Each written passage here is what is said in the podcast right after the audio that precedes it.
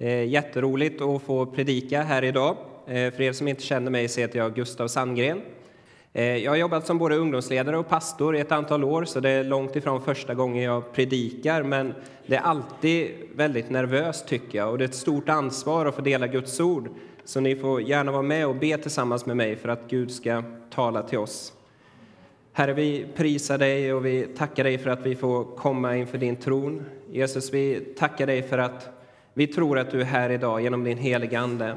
Och vi ber att du ska öppna våra hjärtan, att vi ska få lyssna till vad du har att säga. Jesus, jag ber om att du ska ta bort allting som är ifrån mig, men att du ska lyfta fram det som är direkt ifrån himmelen och ett tilltal ifrån dig idag, Herre. Vi prisar dig för att du är den du är, Jesus. Tack, Jesus. Jag hade tänkt att predika utifrån en text i Matteus evangeliet idag, Matteus kapitel 10. En text som tar upp ett ämne som vi kanske inte pratar om jättemycket i våra frikyrkor, nämligen ämnet gudsfruktan. Och när vi kommer in i den här texten i Matteus kapitel 10, då håller Jesus precis på att sända iväg sina lärjungar för att eh, predika för första gången. De har gått med Jesus ett tag nu, de har lärt känna honom, de har drabbats av hans undervisning, de har förstått att den här Jesus, han har någonting alldeles speciellt och nu är det alltså allvar då för första gången. De ska själva få gå ut till byarna och städerna i Israel och berätta om Guds rike som har kommit. Och Jesus säger till dem att det här kommer inte bli enkelt. Många människor kommer bli oerhört provocerade av det som ni har att säga. Och det kommer till och med vara så att människor kanske spottar på er, kallar er elaka saker, men till och med i värsta fall att de slår er och spärrar in er i fängelse. Men, säger Jesus, det är inte detta ni ska vara oroliga för eller rädda för. Följ med mig in i bibeltexten här, Matteus kapitel 10 och vers 28, så ska vi höra hur Jesus avslutar det här budskapet till sina lärjungar. Var inte rädda för dem som kan döda kroppen, men inte kan döda själen. Frukta istället honom som kan förgöra både själ och kropp i helvetet. Säljs inte två sparvar för en kopparslant men ingen av dem faller till marken utan att er fader vet om det, och på er är till och med hårstråna räknade. Var alltså inte rädda, ni är värda mer än aldrig så många sparvar. Jesus säger alltså att det kommer hända säkerligen rätt så jobbiga saker nu när ni går ut, men ni ska inte vara rädda för det som människor kan göra med er, att de kan skicka er i fängelse eller slå er eller utsätta er för trakasserier på andra sätt. Det behöver ni inte vara rädda för, men ni ska frukta honom som har makt att förgöra både själ och kropp i helvetet. Jesus säger alltså att vi ska inte vara rädda för människor, men vi ska frukta Gud. Och jag tror att en hel del kanske hoppar till inför den här bibelpassagen, för den är ju väldigt skarp, eller hur? Och så brukar det vara när man predikar om gudsfruktan, att många tycker det är ett hopplöst omodernt ord, någonting som har spelat ut sin roll. Men idag tänkte jag påminna oss om att det är precis tvärtom. Om man läser Bibeln från första till sista sidan så ser man att talet om gudsfruktan det löper som en röd tråd genom hela Bibeln. Det är en av de mest grundläggande tankarna i Bibeln, att vi ska frukta våran Gud. Och jag tror att en av de största anledningarna till att vi har svårt med detta är för att de flesta svenskar, också vi som är kristna, vi förstår inte vad ordet fruktan betyder. Och det var likadant med mig när jag var tonåring och hörde en predikant tala om gudsfruktan. Då blev jag alltid väldigt provocerad. För det var för att jag trodde att rädsla och fruktan var samma sak. Och när det stod någon uppe i predikstolen som sa att du ska frukta Gud, då trodde jag att han eller hon sa du ska vara rädd för Gud. Och det där fick jag inte ihop i mitt huvud. Jag satt där i bänken och tänkte att jag har fått både lära mig och uppleva i mitt hjärta att Jesus älskar mig, att han har gett sitt liv för mig. Hur skulle jag kunna vara rädd för honom? Jag satt där i bänken och provocerades väldigt mycket inför detta, för jag trodde att rädsla och fruktan var samma sak. Kanske sitter du här inne idag som också har det där missförståndet i ditt liv. Du kanske inte riktigt har förstått skillnaden mellan rädsla och fruktan. För rädda för Gud, det ska vi ju absolut inte vara. Det är vi överens om allihopa. Bibeln är ju tydlig med att Gud är på vår sida, att Gud har sträckt ut handen till oss människor, att Gud är full av kärlek, att han älskar oss, att han vill oss väl. Bibeln är ju tydlig med att vi är frälsta bara genom Guds nåd och hans kärlek och det han har gjort för oss. Det är ju någonting alldeles fantastiskt. Men Bibeln är också tydlig med att vi ska frukta Gud. Vi ska tala lite om det idag, tänkte jag. I psalm 111 och vers 10, och det är bara en kort vers jag läser där, då står det att frukta Herren, det är början till vishet. Och om man då ska börja reda ut vad det här begreppet gudsfruktan handlar om så tänker jag att det mest grundläggande för att du och jag ska förstå vad gudsfruktan är det är att vi inser att du och jag som människor, vi är små. Men Gud, han är ofantligt stor och mäktig. Du och jag är rätt så obetydliga. Så är det faktiskt. Jag vet inte om du brukar tänka på det ibland, hur små vi människor är. Jag tänker på det ibland när jag ska gå och lägga mig och ligger där i min säng i Skoghall, kanske knäpper mina händer där i bästa fall som man bör göra innan man går och lägger sig. Och så brukar jag tänka på det att här ligger jag i min säng i Skoghall. Och vad litet det är egentligen. Skoghall, en del av Hammarö, en del av Värmland, en del av Sverige, en del av Europa, en del av Tellus, vår planet och en del av eh, Vintergatan och alla de här miljontals och miljardtals galaxerna. Vad liten jag är som ligger där borta. Men vilken stor Gud jag tror på. För den guden som jag ber till när jag ligger här i min säng, han har full kontroll över Skoghall, Hammarö, Värmland, Sverige, EU, Europa, Tellus, Vintergatan och alla de där miljontals och miljardtals planeterna och galaxerna. Det tror jag är det mest grundläggande i gudsfruktan. Att vi börjar förstå att vi är oss själva, vad är vi egentligen? Vi är fruktansvärt hjälplösa och små och egentligen ingenting att hänga i julgranen. Men vi tror på en Gud som har perfekt kontroll, som är kungarnas kung, han som är herrarnas herre. Han som styr över allt det där som vi räknade upp. Han som till och med har skapat det bara genom ett ord och genom att yttra sin vilja så blev allt det där fantastiska till.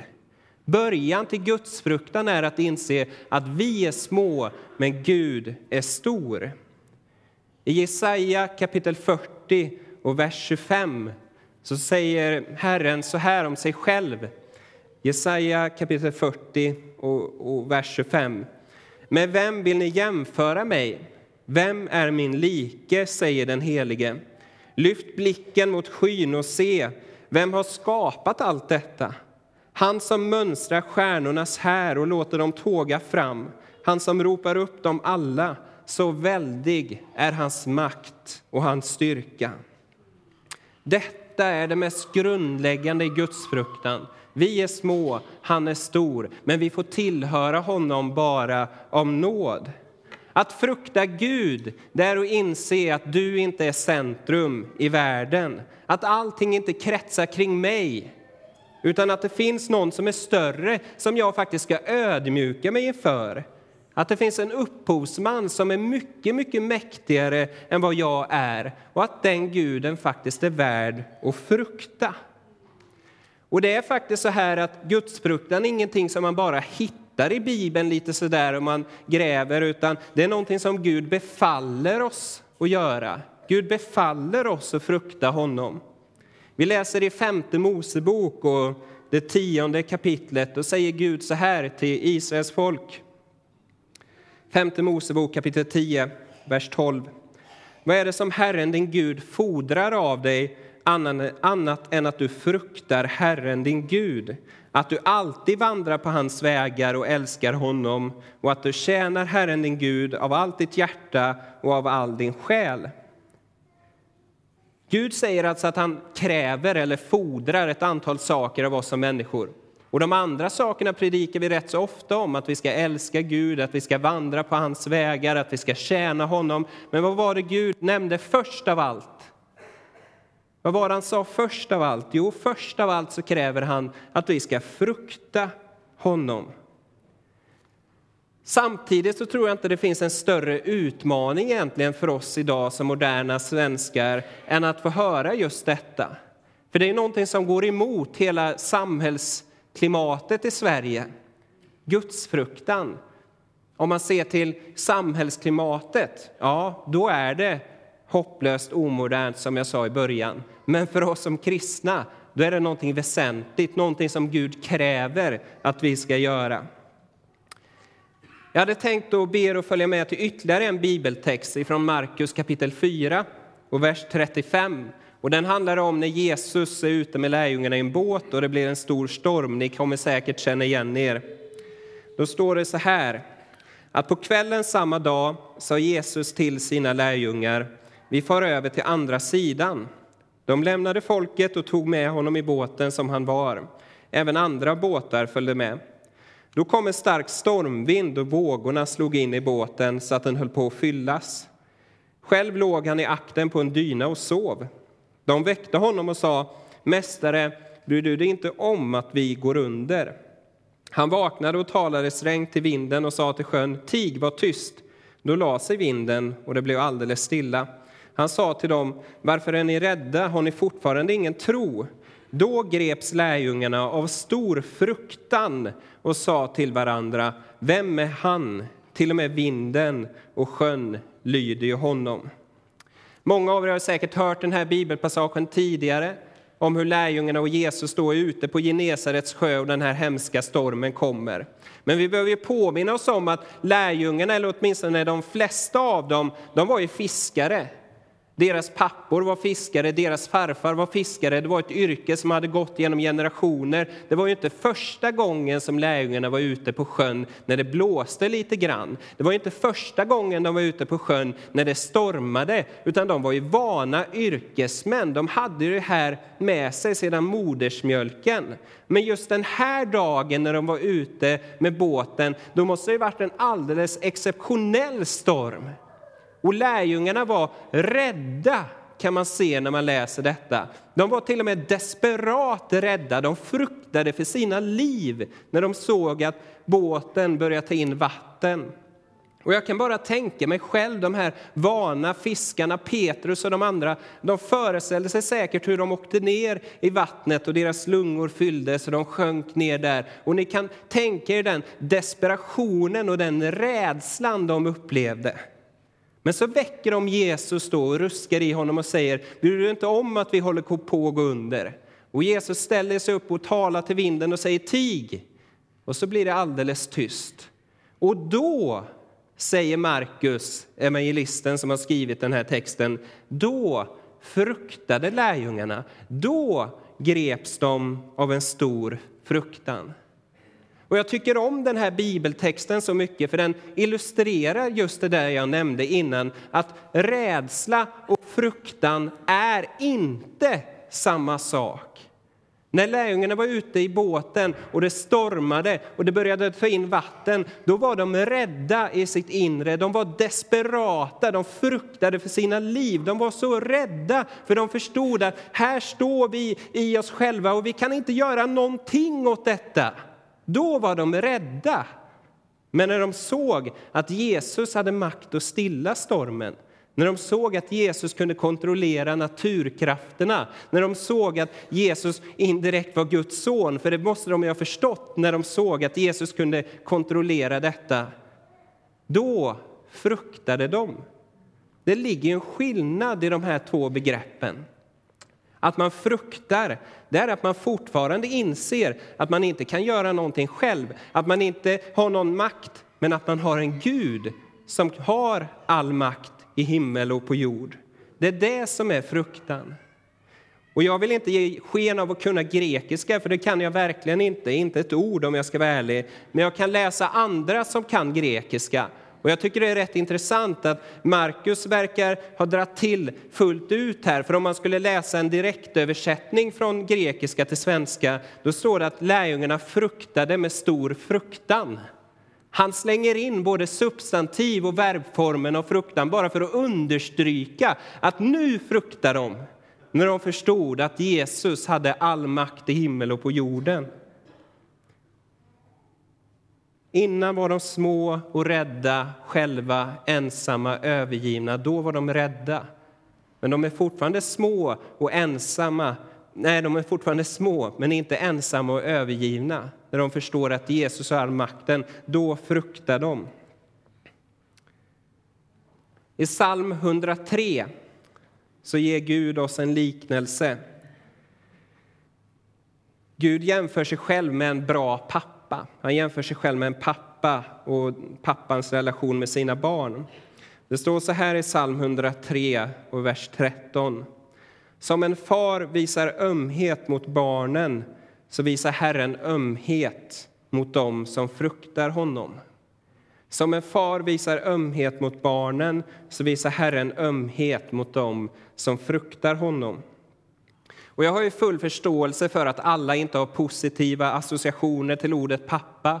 Det finns ju alldeles för många pappor runt om i Sverige som är fullständiga katastrofer till pappor och snarare förstör sina barns liv än lyfter upp dem. Men det är ju inte den bilden av pappa som Gud använder här. Utan när Gud ger en bild av en pappa här, då talar han om en, han om en god pappa som älskar sina barn. Och han säger att en sådan relation som en god pappa har till sina barn, en sådan relation vill jag som Gud ha med er som kristna. Och en sund relation mellan en pappa och hans barn, det präglas ju inte av rädsla, eller hur? En sund relation mellan en pappa och hans barn det präglas av kärlek och ett engagemang, att man vill varandra väl. Men samtidigt så präglas det av det här mest grundläggande, att barnet är just ett barn. Ett barn klarar sig inte själv. Om du sätter ut ett barn ensam så är det ju så, det vet vi alla, det kommer dö, för det klarar sig inte själv. Det behöver sin pappa eller sin mamma som kan ta hand om det, som kan vårda och skydda och ge det allt vad det behöver. Ett barn ser ju upp till sin pappa, älskar sin pappa, den stora idolen. Och nu talar jag alltså om barn, inte om tonåringar, men om barn då som eh, fortfarande inte har förstått det som en tonåring börjar förstå sen. För för ett barn är pappa den stora idolen. Han kan allt. Han är stark. Han klarar allt det där som jag inte klarar. Och Gud säger att den relationen ska vi ha till honom. Gudsfruktan handlar om att vi ikläder oss rollen av ett barn som ser på Gud och tänker att han kan allt. Han klarar allt det där som jag inte klarar. Han är stark. Han kan göra allt det där som för mig är helt omöjligt. Han har all makt. Och ett barn i förhållande till sin pappa, det handlar om kärlek och respekt och vördnad, inte om rädsla.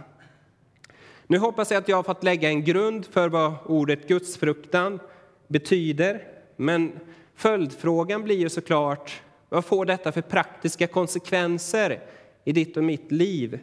Om vi återupptäcker gudsfruktan eller om, om vi växer i vår egen gudsfruktan, vad kommer hända med våra liv om vi gör det? Och jag tror att det svaret är väldigt olika beroende på vem man frågar och vilken livssituation som man är i. Jag kan bara tala om mig själv och vad det har fått för följder i mitt liv när jag det sista halvåret har fått fundera mer på gudsfruktan och förhoppningsvis upptäcka det på nytt. Det har fått konsekvenser på tre sätt, men jag vill börja med att säga att vi hör ju till leda att vi lever i ett av världens mest sekulariserade länder. Hur många gånger har inte en pastor sagt detta? Men det är ju, det är ju sanning tydligen, att Sverige är åtminstone topp tre över de länder i världen som är mest sekulariserade. Men vad betyder då sekularism? Många tror att bara att man är sekulär är samma sak som att man är ateist och inte tror på Gud. Så är det ju inte. Utan sekularism innebär att Gud inte har någon praktisk roll i vår vardag. Så också en kristen människa som går till kyrkan kan leva ett sekulärt liv. Om det är så att man sedan på arbetsplatsen, eller skolan eller familjen, då spelar Gud inte längre någon roll. Och jag tänker att många gånger har jag slått mig på, för bröstet och jag vet inte om det är samma sak med dig. Att när jag har gått till kyrkan på söndagar då har jag kanske tänkt att nu vänder jag sekularismen ryggen. Nu går jag till kyrkan och här är, visar jag att Gud är viktig i mitt liv. Men när jag kommer ut på måndag, då är jag fruktansvärt präglad av det sekulära sättet att tänka. Och det har jag fått med mig ända sedan jag började skolan. Då har jag fått lära mig att man ska vara skeptisk mot allt vad auktoriteter heter. Och Gud är ju en auktoritet, eller hur? Man har fått lära sig i skolan ända sedan man var liten att man ska sälja in sig själv, att man ska visa liksom att gör det som är viktigt för dig, gör det som ligger på ditt hjärta, gör bara gå din egen väg hela tiden, bry dig inte om någon annan. Men det där går ju tvärt emot begreppet gudsfruktan. Och om vi verkligen ska återupptäcka gudsfruktan i våra liv så tror jag att det kommer få konsekvenser. För vi är väldigt sekulära i vårt sätt att tänka. Och jag ska då vittna om tre sätt som jag har märkt det sista halvåret om hur gudsfruktan har fått för konsekvenser i mitt liv. Och ett, så har det fått konsekvenser i hur jag läser min bibel.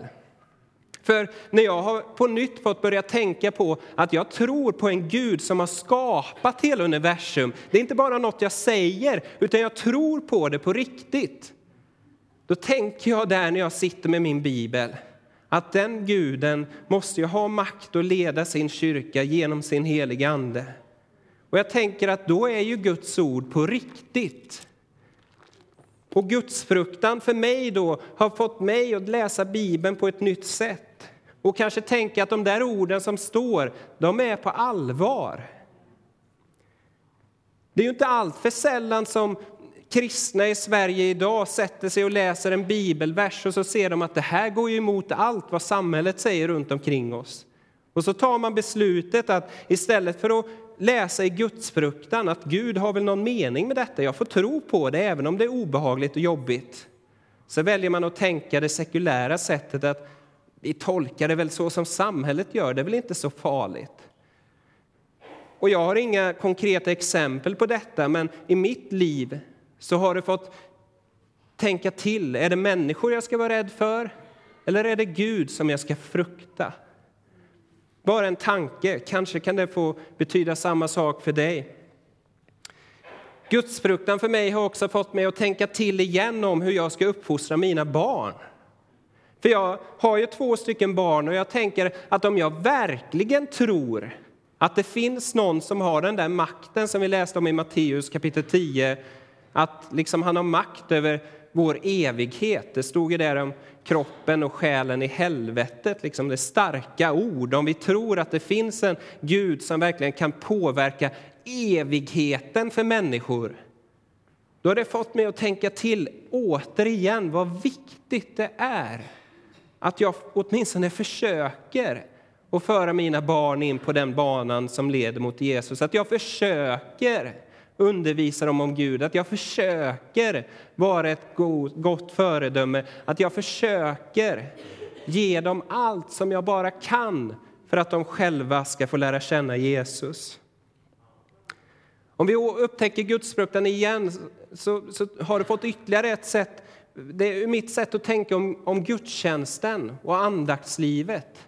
För jag tror, och nu talar jag inte om Pingkyrkan i Karlstad, utan jag talar om Sverige i stort. Det är gärna så att vi utformar gudstjänster som passar oss själva. Återigen sekularismen. Vi gör det som vi tycker är bra. Men vi tar väl in han, den predikanten, han pratar ju på ett roligt sätt, han tycker vi är bra. Men så tänker vi inte så mycket på vad Gud vill med gudstjänsten. Gudstjänsten handlar inte om att vi ska få någonting i första hand.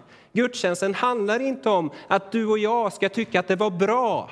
Utan gudstjänsten handlar om att du och jag som Guds folk och Guds församling i Karlstad kommer och ställer oss inför hans kors och prisar honom och tillber honom för att han är en, värd, en Gud värd att frukta. Jag tror att gudsfruktan kommer få konsekvenser också för vårt sätt att fira vår personliga andakt, men kanske också för våra sammankomster på söndagarna. Och återigen, jag har inga konkreta exempel, utan jag bara hoppas att jag kan få ge någonting, att man kan få tänka till när man kommer hem idag. Att har vi en sån här stor Gud som vi talar om, då borde det väl också få konsekvenser. Men, säger du som sitter här inne, och jag vet att du finns här, ger du inte en väldigt skev bild av Gud, Gustav? Jo, det gör jag ju. Men det är ju ingen hemlighet att jag gör det. Jag ger ju en skev bild av Gud, för det finns ju flera gudsbilder om man läser i Bibeln. Och jag ska vara tydlig med att jag är ju en av de där som har svårt att få ihop de olika gudsbilderna ibland.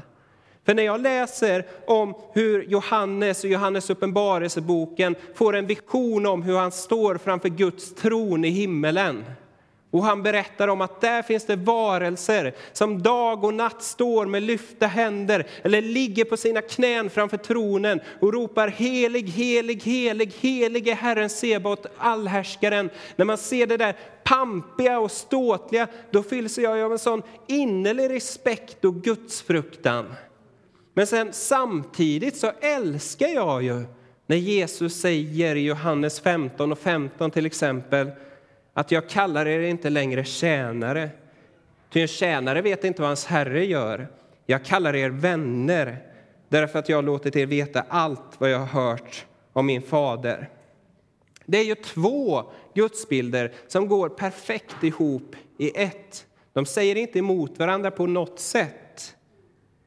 Och jag vill vara tydlig med att jag älskar att Jesus är en av oss. Jag älskar att Jesus säger att ni är mina vänner. Vi är bröder och syskon, att vi kan ha en sån här nära relation med Jesus. Det är det bästa jag vet, missförstå mig inte. Men jag tror att det är farligt om vi bara ger den bilden av Jesus hela tiden. Om vi bara säger till varandra att Jesus är vår kompis och han vill gå vid vår sida och det bara blir det där men att vi aldrig samtalar om att Gud samtidigt är kungarnas kung och herrarnas herre. Att i Gamla testamentet står att när människor fick ens liksom uppleva Gud, bara se skym, skymta honom, då föll man död ner till marken. Att hans närvaro är som en eld som kan förtära allt. Vi måste ju tala om det också. För jag tror att det är farligt att ge en en ensidig bild av Gud. Det finns båda och. Dels Gud som vår Herre och kung, men också Jesus som vår broder och vän. Och de går ju fantastiskt bra ihop. Är det någonting svenskar längtar efter idag, tror jag, så är det någonting som är större än oss själva. Jag tror att man i ett genomsekulariserat och genomkapitaliserat samhälle faktiskt längtar efter någonting som har evighetsvärde, någonting som är heligt, någonting som är som man inte kan komma in och ändra på, utan som är som det är. Jag tror att människor längtar efter att få höra om Guds fruktan. Jag tror att människor längtar efter att få höra om att Gud är helig och att han är värd att bevaras helig. Missförstå mig inte, vi ska prata om Jesus som vår broder. Vi ska prata om Jesus som vår vän. Men respekten för Gud får vi heller aldrig glömma bort. Och det är ingen hemlighet, det finns statistik på detta om någon tycker att det jag säger nu är kontroversiellt, men det är ingen hemlighet att den ortodoxa och den katolska kyrkan i Sverige är mycket, mycket bättre än vi inom pingströrelsen på att föra vidare tron till nya generationer. Mycket, mycket bättre än vad vi är. Och varför är det så? Jag har en teori om det. I de ortodoxa och de katolska kyrkorna så är man väldigt tydlig med gudsfruktan ända sedan man är barn. Man har en oerhörd respekt för Gud. När man går till kyrkan då visar man respekt för Gud. Han är värd att ödmjuka sig för. Han ska vi visa respekt för. Man samtalar självklart om Jesus som vår broder. Men man ger också en bild av Gud som en Gud värd att frukta och visa respekt för.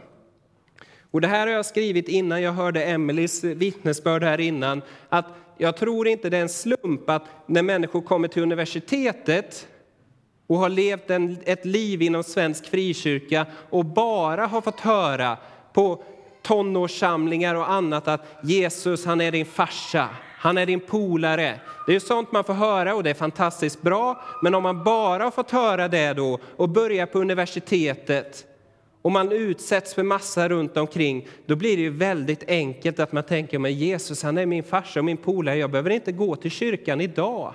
Och jag behöver inte gå till kyrkan imorgon för han är ju alltid... Och så så blir det så enkelt. Hur många tonåringar har inte fallit bort när man har börjat på universitetet eller högskolan? Men om man då ser på de katolska ortodoxa eh, ungdomarna som kommer till universitetet och de har fått med sig att man går till kyrkan på söndagar för att man ska visa respekt för vår stora Gud som har skapat hela universum och har allt i sin hand.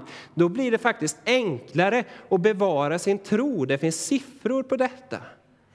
Vi får inte glömma att ge också gudsfruktan till våra tonåringar. Vi får inte glömma att ge gudsfruktan också till våra barn.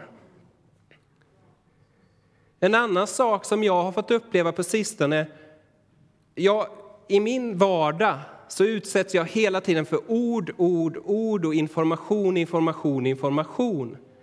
Från att jag går upp på morgonen så matas jag med information och ord och jag måste själv på mitt jobb liksom ta fram information, skriva, prata hela tiden. Och när jag då kommer och ska be på kvällen, och jag vet inte om du känner igen dig i detta, då är jag så fruktansvärt trött på allt vad ord heter. Jag har blivit så dålig på att be med ord, och det är inte bra. Det är någonting jag måste jobba med. Men när jag knäpper mina händer det bara snurrar i min hjärna om olika lagtexter och annat. Liksom som man, jag, jag får inte fram någonting.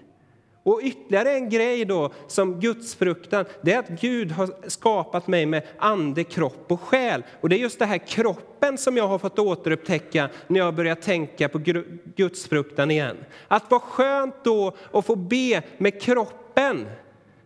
För det kan man göra om man tror på gudsfruktan, att falla ner på knä har fått vad underbart det är när man är så trött på ord, och jag vill inte säga ett ord, att då få falla ner på knä och be med min kropp och visa med min kropp att jag tror att Gud är större. Det har varit en nyckel i mitt liv. Och jag vet inte om du känner igen dig i det där, men visst var det så.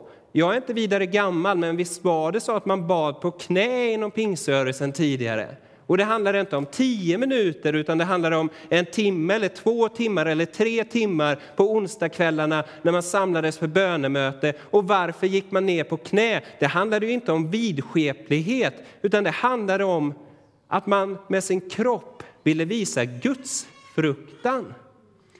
Varför har vi då valt bort att be på knä i våra församlingar idag? Det handlar ju om sekularism, vi får ju vara ärliga och säga det. Folk tycker det ser dumt ut. Det är inte skönt för oss. Det är ju inte, det är inte bekvämt att stå på knä, eller hur? Det handlar ju om det, att vi tänker andra människor tycker det ser lite knasigt ut och det är inte vidare bekvämt att sitta där på knä. Och vi får ju göra precis som vi vill, så är det ju säkert. Men för mig så har det varit skönt när jag är så trött på ord och få be med min kropp och få be på knä och till och med ett korstecken som man kanske inte får säga i Pingstkyrkan kan jag tycka får vara rätt välsignat faktiskt. Om jag sitter på min arbetsplats och ska äta min mat och får göra ett korstecken då åtminstone och påminna mig om vad Jesus har gjort på korset för mig. Det kan väl vara rätt så fantastiskt ändå att få göra det. Och det handlar inte om vidskepelse, för vidskepelse ska vi aldrig släppa in i våra församlingar. Men om det är en ärlig bön med vår kropp det kan få vara rätt välsignat, tycker jag.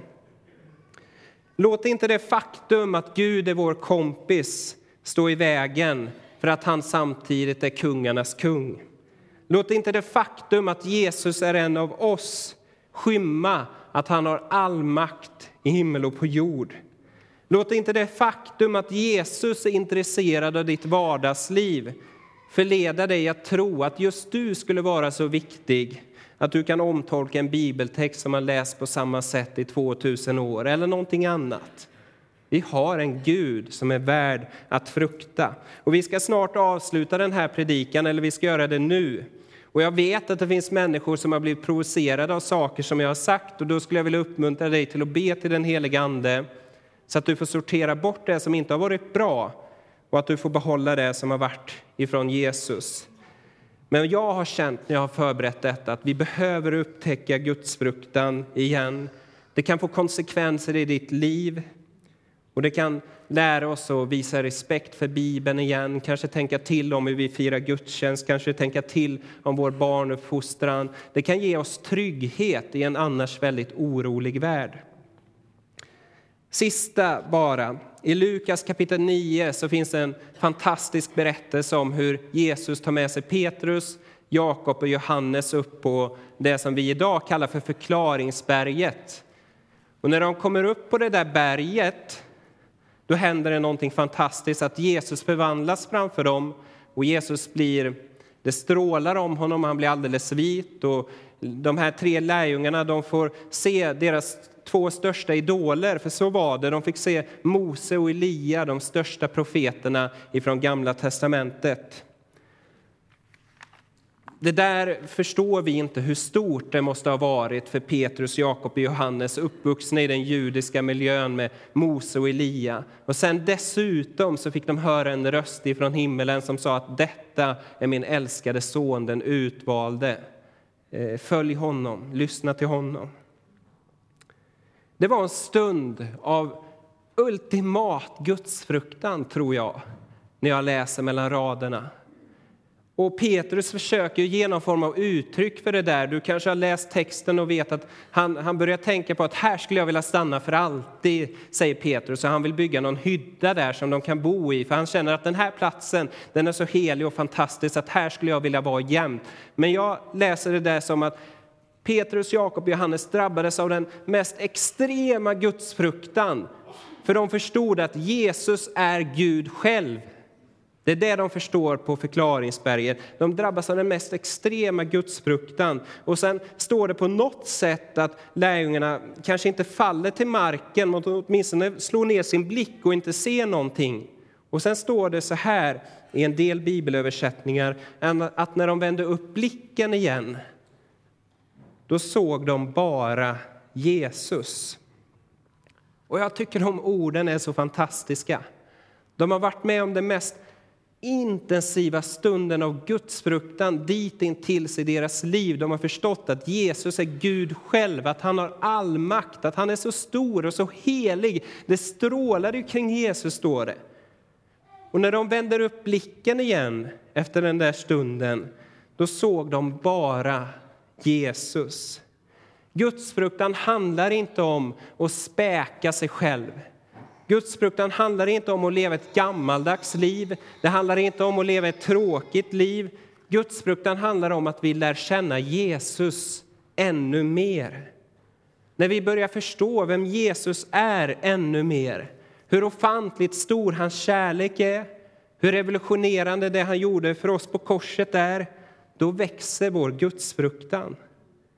Att leva ett liv där gudsfruktan har en viktig del det kommer aldrig ta dig längre bort ifrån din relation med Jesus. Att leva ett liv i gudsfruktan det handlar om att din relation med Jesus kommer bli djupare och djupare. Ibland kanske vi behöver stanna upp och ha stunder av gudsfruktan. Och när vi då öppnar våra ögon, då ser vi bara Jesus. Så tror jag att det är. Nu ska vi be tillsammans. Herre, vi tackar dig för att du är här just nu. Och vi tackar dig, Gud, för att vi får be till dig. Vi vet ju att vi är inte vidare mycket i oss själva. Vi gav ju den där bilden innan att vi är så väldigt små om man jämför med hur ofantligt stort universum är. Men vi tackar dig, Gud, för att du har all makt, att du har fullständig kontroll att du är kungarnas kung och herrarnas herre. Och vi ber dig, Jesus, att vi ska få lära känna dig ännu mer och förstå ännu mer om vilken makt och vilken kraft du har. Herre, jag ber om att vi ska få växa till i Guds fruktan. Men att vi ska förstå vad Guds fruktan handlar om. Att det inte handlar om rädsla, utan att det handlar om att lära känna dig mer och förstå hur stort det, på kors, det du gjorde på korset är. Jesus, jag ber att du ska verka i oss nu under förbönstunden och lovsångsstunden och att du ska tala till var och en. Jag ber om det i Jesu välsignade namn. Amen.